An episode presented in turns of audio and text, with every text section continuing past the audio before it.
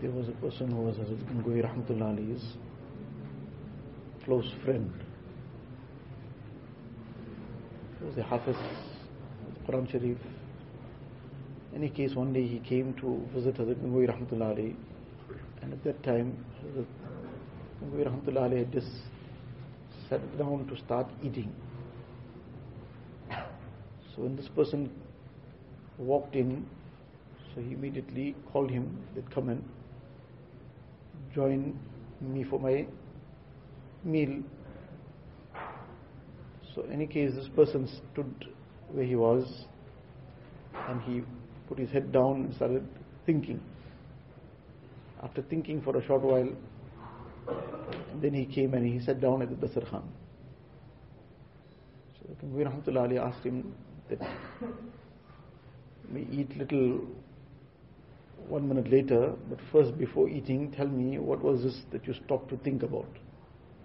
I asked you to come and join me, so you stopped to first think about it, and after thinking, then you came and joined.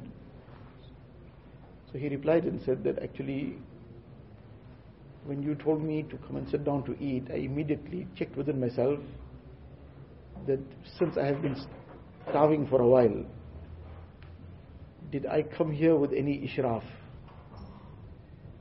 Because if that was in my heart beforehand, let me go to visit him, he's my friend, we are very I'm close to him. But when I go to visit him, he's going to offer me something.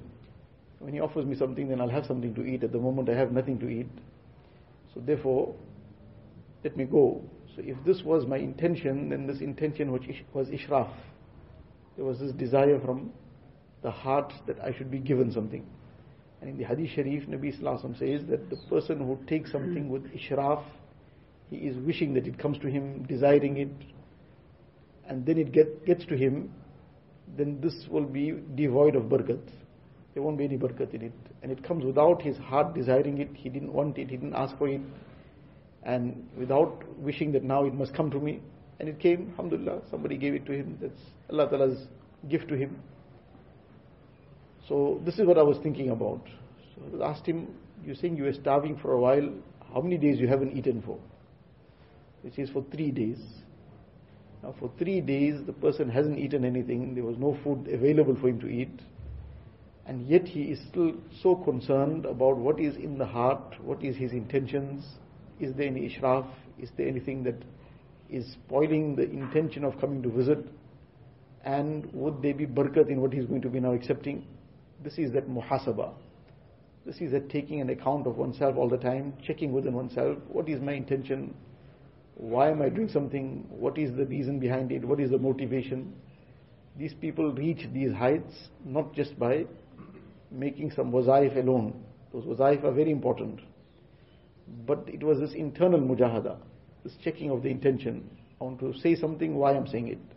Sometimes we're saying the right thing, but the right thing is being said with the wrong intention. It is just now that this is an opportunity to score points against somebody. That this fellow now he needs to be brought down, so now let me correct him. So what you correct him about is right. But the object of correcting him at that time is to, just so to say, put him in his place. So there's going to be devoid of any benefit for anybody. So this muhasaba, all the time checking one's heart. Why am I saying something? Why am I doing something? What is the purpose? What is the object? And when a person will keep checking this intention, keep reflecting within himself, this is what brings that progress, this is what brings a person close to Allah Ta'ala. So this is the very crucial part, to keep checking, to keep reflecting. Often we go on, alhamdulillah, we're doing a lot of things, but do we really check within ourselves what is the intention, the motivation? Allah Ta'ala.